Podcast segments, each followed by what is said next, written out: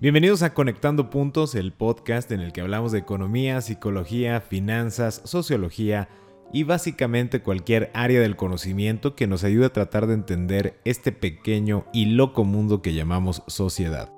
Yo soy Luis Armando Jiménez Bravo y el día de hoy vamos a tener la segunda parte respecto de la meritocracia. Este podcast es una producción de Blackbot.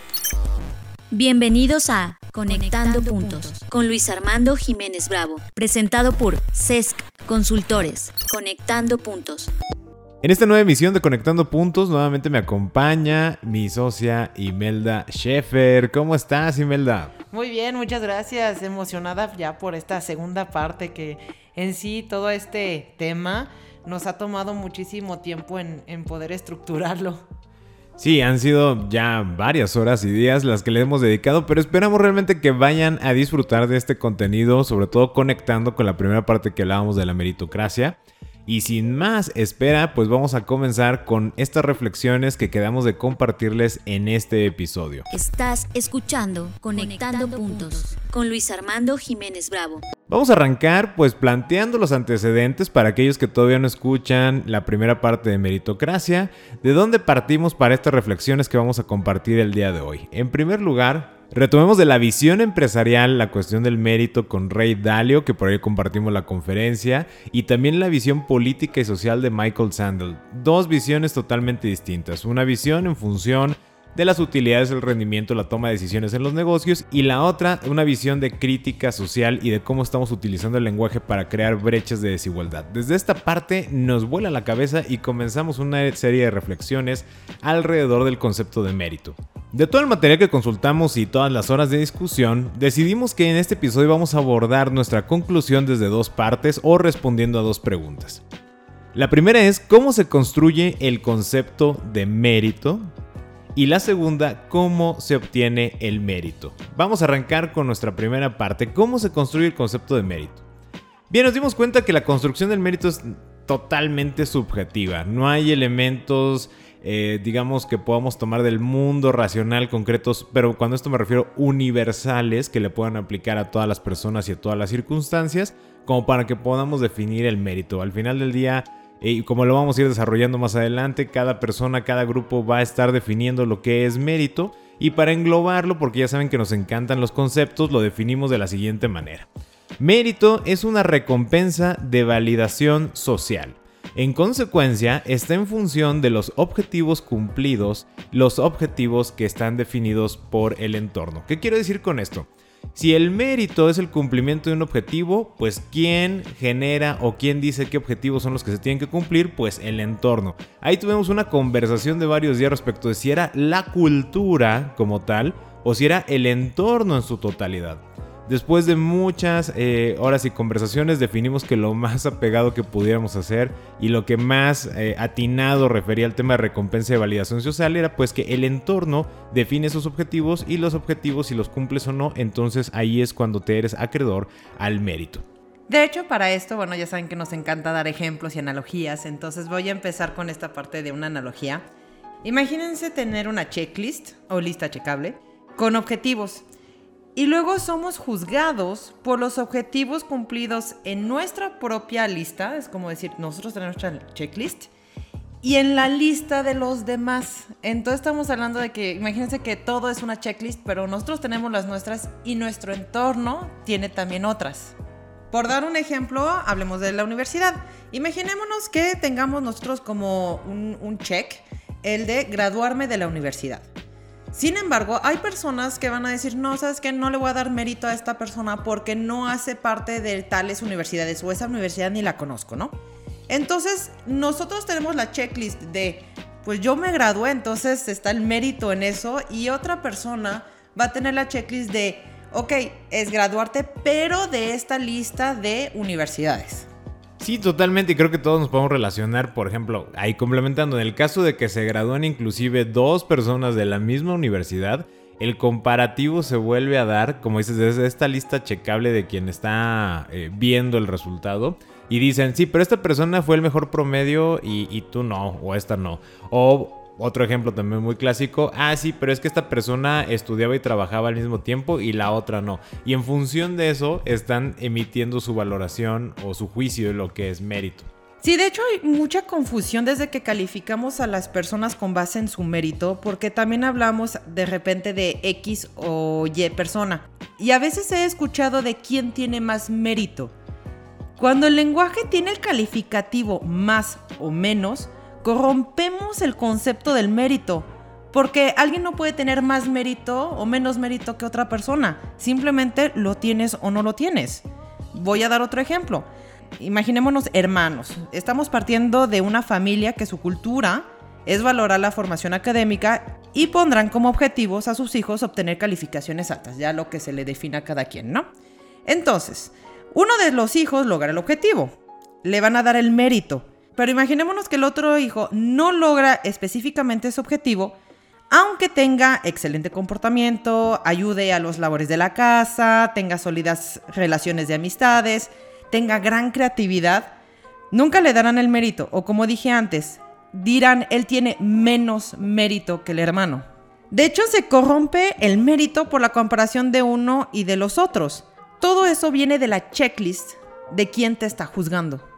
Y justo conectando con estos ejemplos que ya mencionaste y lo que has explicado, nos planteamos la siguiente pregunta. Entonces, ¿hablar de mérito es fiable? Cuando emitimos el juicio sobre el mérito, ¿podemos fiarnos de ese juicio?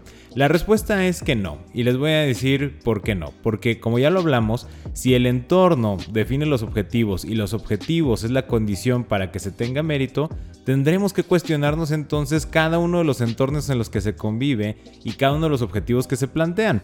De aquí hay que desprender que algo muy importante, ya sea nuestra organización, negocio, nuestra familia o cualquier grupo del que formemos parte, amistades y demás, siempre hay que tener muy claro cuál es la cultura de este grupo o de este núcleo en el que me estoy desenvolviendo socialmente, qué valora, qué objetivos plantea y cómo está sesgando el concepto de mérito entre sus miembros. Sí, y de hecho es muy importante saber eso, pero no para caer en el conformismo o la presión social, sino para que seamos conscientes desde nuestra singularidad y nuestro entorno. ¿Qué es lo que nosotros valoramos? ¿Qué objetivo estamos construyendo?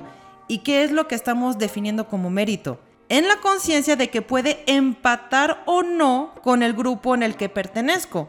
Y justamente cuando no empata, el saber esto, al tener este tipo de conciencia, nos ayuda a no decaer, a no decir, es que yo intento todo y no me están dando el mérito. No, es nada más ten conciencia. Otra vez, no es para conformarte, es para ayudarte a ti mismo y a entender que nosotros comprendemos nuestros méritos, nuestros méritos, no los de los demás, los nuestros, de otra manera. Y que no es la medida de valor general, sino de un grupo específico.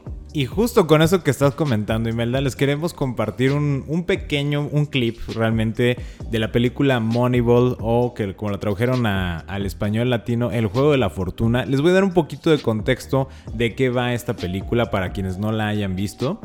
Eh, básicamente es como eh, un equipo de béisbol que pues, tenía muy poquito presupuesto, tenía no los mejores jugadores en consecuencia implementa una nueva metodología utilizando las matemáticas y la estadística precisamente para cambiar la manera en la que estaban jugando. De aquí se desprende a través de lo que consiguen que le ofrezcan al, eh, ¿cómo se le llama? Este? Al administrador general del equipo una oferta aquí con un super equipazo de las grandes ligas misma que rechaza y hay que entender en consecuencia ahorita con el audio que les vamos a dejar el por qué están tan precioso este extracto y cómo es que cierra de manera maravillosa esta primera parte de pues cómo se construye el mérito. Y sin más, pues los vamos a dejar con este audio.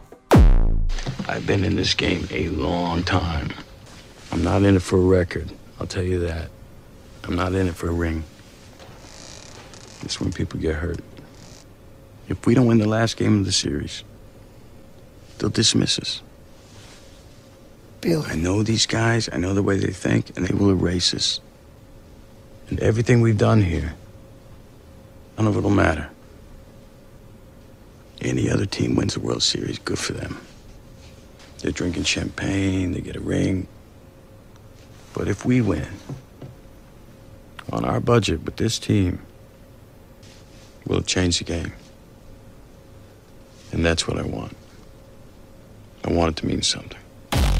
Ahora que ya lo escucharon, fíjense qué poderoso es. Establece varios, varios temas muy importantes. Número uno, no le interesan los récords. O sea, fíjense, los objetivos que se planteó es no es obtener un récord, no es ganar la serie mundial. Y algo que menciona es no quiero eh, ganar todos estos objetivos. ¿Por qué? Porque ahí es donde la gente sale lastimada. Sin embargo, entiendo que para todas las demás personas, la manera como van a medir si tuvimos éxito o no, o si nos dan el mérito por el trabajo que estamos haciendo con esta nueva metodología matemática y estadística, es si ganamos la serie mundial, porque ese es el objetivo que ellos tienen, pero yo no tengo ese objetivo, porque eso puede lograrse, tienes un anillo, pero ¿y luego qué viene después? Y algo que comenta de manera muy puntual es el hecho de decir, mi objetivo es cambiar la manera en cómo se juega el juego. Fíjense, no es tener el mejor salario como administrador general, no era romper los récords, no era tener el mayor número de, anillos de la serie mundial, simplemente era de hecho mucho más trascendental es quiero cambiar la forma en la que se juega el juego. Y lo logró. Y con esto les quiero decir por qué, porque me faltó mencionar esto en el contexto. De todo lo que vamos aprendiendo a través de la película, que de hecho es un libro, todavía no lo hemos leído, pero vimos la película. Eh, se menciona que cómo se filtraban o se seleccionaban a los jugadores por su apariencia física, por si podían hacer lo que le llaman la caja de herramientas, ¿no? El, all around de sabe batear, sabe cachar, sabe eh, pichar, eh, sabe correr, etcétera, etcétera. Pero nunca se iban por, por preguntas diferentes. Y entonces lo que él hace, el administrador general, es cambiar las preguntas. Se va por los promedios, se va por la eficiencia que tiene, no sobre si está feo o guapo, no sobre si tira bonito o tira feo, no sobre si batea muchos home runs o no, se va por, ok, ¿cuáles son sus promedios? Y en conjunto el equipo, todos sus promedios, ¿cuántas carreras pueden lograr? Y ese es el punto que dice, quiero cambiar la manera en que se juega el juego porque no se trata de que juzguen a los jugadores por estos enfoques de, ah, va a traer a muchas personas, o mira, se ve muy bien en la cámara. No, es de, vamos a ver su rendimiento, cambiemos el enfoque de cómo se hacen las cosas y al final del día el mérito que él tiene porque logra su objetivo es efectivamente cambiar cómo se juega el juego y que de hecho otros eh, deportes que no eran del béisbol empiezan a adoptar esas metodologías basadas en las matemáticas para conformar los equipos. Y con esto entonces decimos cómo se construye el mérito desde el entorno. Como ya dijo Imelda, ¿qué es lo más importante? Que tú seas consciente de tus objetivos, de tus méritos y también ser consciente en un ejercicio de empatía de que otras personas no esperes a lo mejor que tengan el mérito porque simplemente esos objetivos no están en su lista checable. Y una vez entendido esto, nos vamos a la segunda parte que es cómo se obtiene el mérito. Nosotros después de mucho reflexionar, como ya les dijimos, te pareciera que estamos haciendo, quiero que nos den mérito por las horas que le dedicamos a esto. No, pero después de mucho reflexionar, entre ejemplos de nuestra vida personal, investigaciones y conversaciones con otras personas a este respecto, concluimos que el mérito se obtiene por la conjunción de tres variables, la suerte, las circunstancias y las decisiones. De hecho, me recuerda como decía Michael Sandel, no lo están viendo todo. Sí, es muy poderoso el argumento que plantea Michael Sandel precisamente por eso, porque dicen se están yendo por un solo tema, sus decisiones. Es tu responsabilidad eh, los éxitos que tú tengas y si logras los objetivos o no. Pero nosotros, como les mencionaba, eh, justamente buscamos visualizar ese todo que menciona Michael Sandel y sí vemos que la suerte ¿Cómo estamos entendiendo la suerte? Pues como esta cuestión que es inexplicable, simplemente se conjugaron muchísimos elementos, hasta el vuelo de una mariposa y de una mosca en el momento correcto que cambió el viento y pum, se dio algo. Las circunstancias, que es quién te rodea, dónde naces, quién es tu familia, qué tienes acceso, a qué no tienes acceso, etc. Y las decisiones, que básicamente es cómo te desenvuelves con esa baraja que ya te entregaron. Las suertes te dieron las cartas, las circunstancias es qué tipo de cartas o qué tipo de juego se está jugando y las decisiones es pues las movidas que hagas con las cartas que te tocaron en ese juego. Sí, digamos así que las decisiones también son las acciones. Y es muy importante eso que tú aclaras de precisamente de las decisiones son acciones, porque justamente nos conectó de inmediato una frase que desde el punto de vista social y el análisis económico que se hace hoy día, estas frases simplistas que dicen, el pobre es pobre porque quiere, ¿no? Y eso es como de, ah, es su decisión, fíjense, es su decisión o la suma de sus acciones lo que definen el nivel de pobreza que tiene una persona o una familia, pero no está considerando el resto de la historia, la suerte y las circunstancias.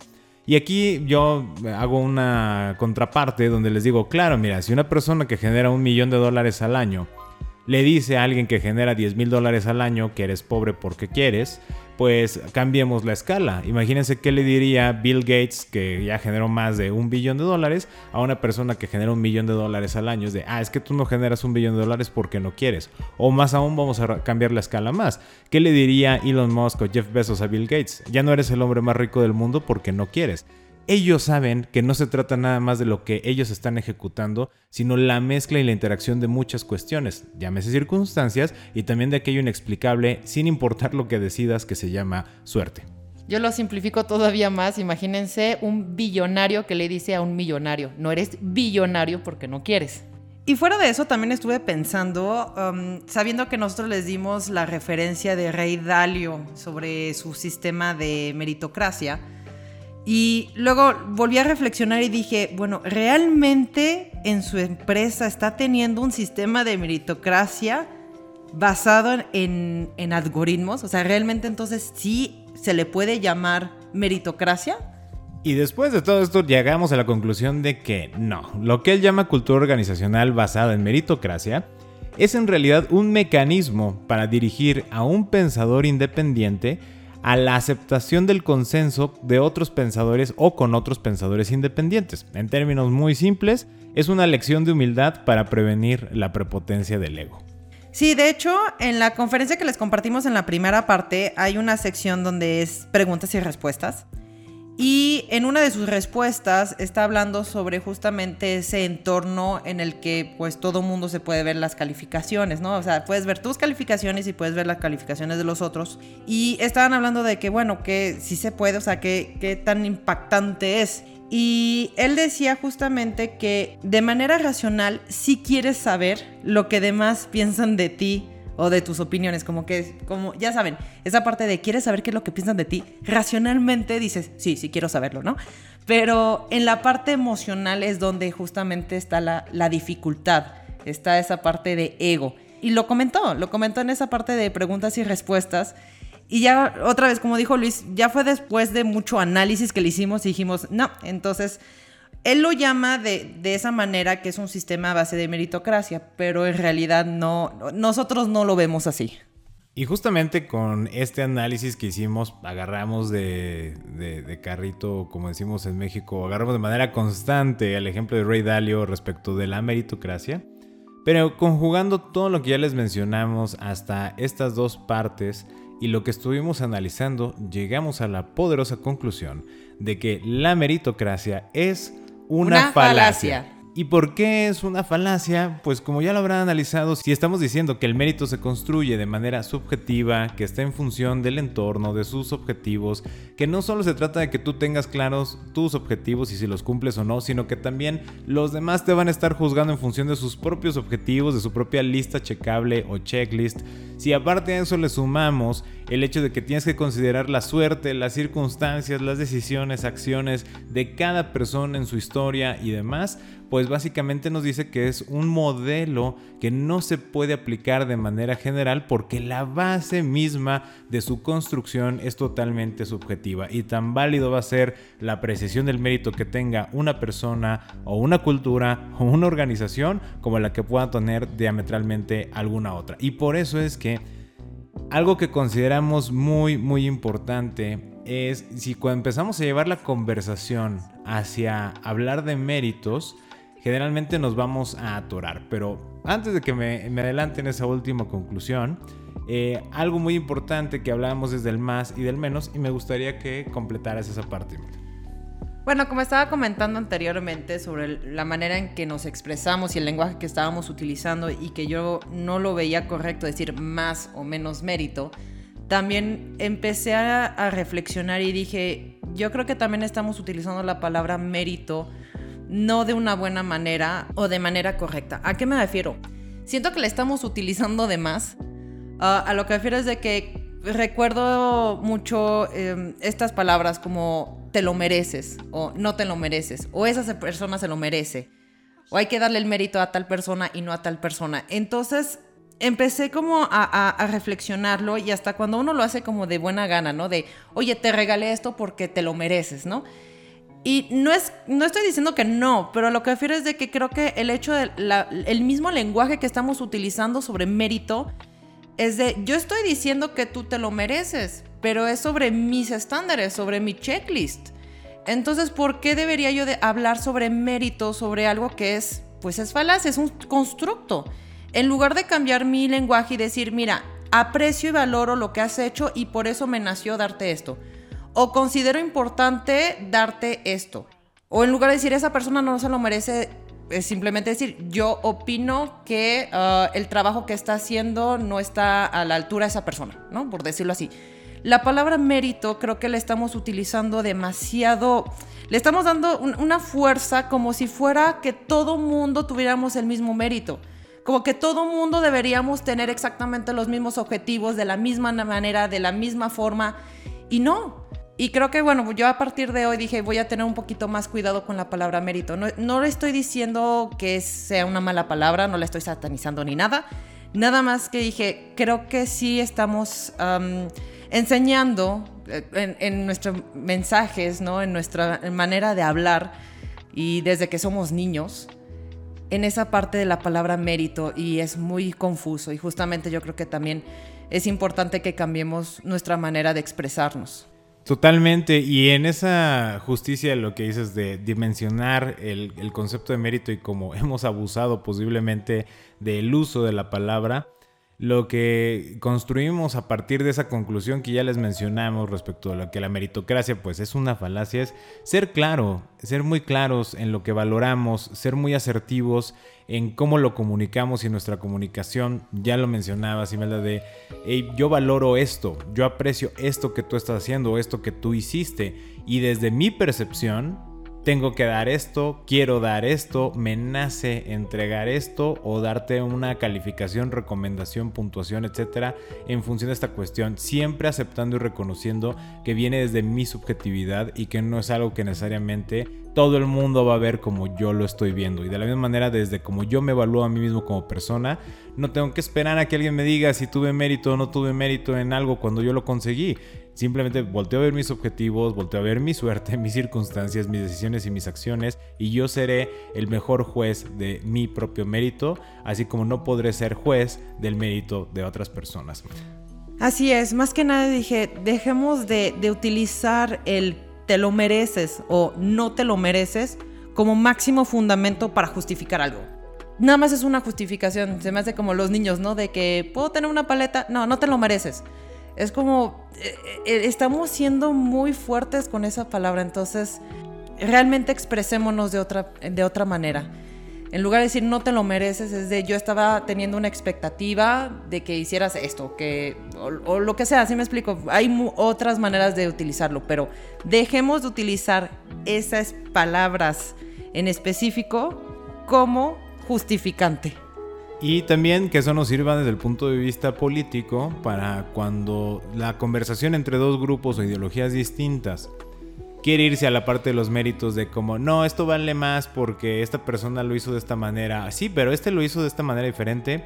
De antemano ya hay que prepararnos mentalmente que la conversación ya se trabó y que no va a avanzar a nada y que simplemente ya es una forma de necear como decía Imelda, utilizando el mérito como una forma de argumento, un fundamento para ponerle fin o ganancia a algo.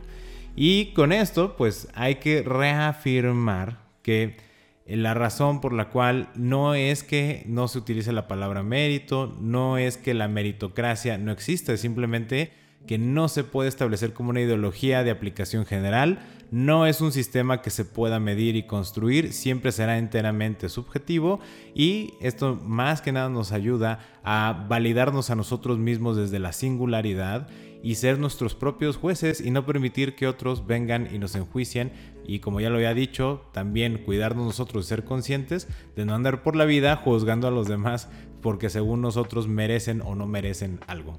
Y con esto vamos a pausar la conversación sobre este tema. No sin antes dedicarle este episodio a mi sobrino Alan Vidals, que te mando un fuerte abrazo. Sigue tus sueños, campeón, estoy totalmente seguro que los vas a conseguir y espero que las reflexiones que hoy tuvimos te ayuden para seguir adelante. Y yo se lo quiero dedicar a mi hermanita Odre. Nada más tú puedes juzgar tu pasión y tus progresos. Te quiero mucho. Y con esto, pues esperamos escucharlos a ustedes, qué es lo que les mueve, todo lo que hemos analizado. Recuerden que pueden dejarnos sus comentarios, sus inquietudes en nuestra página de Facebook en arroba SESC Consultores, esto es arroba SESC Consultores, o directamente a través de nuestra página de internet www.sesc.com.mx. Esto es www.sesc.com.mx sigan siendo grandes, valoramos enormemente que nos sigan escuchando y es por ello que queremos continuar entregando más contenido. Yo soy Luis Armando Jiménez Bravo. Y yo Imelda Schaefer. Y los invitamos a que sigamos conectando. Escuchaste Conectando, puntos, con Luis Armando Jiménez Bravo, presentado por CESC Consultores. Conectando, puntos. Contenidos y conducción, Luis Armando Jiménez Bravo. Producción, John Black y Fernanda Rocha. Grabado en los estudios Blackbot.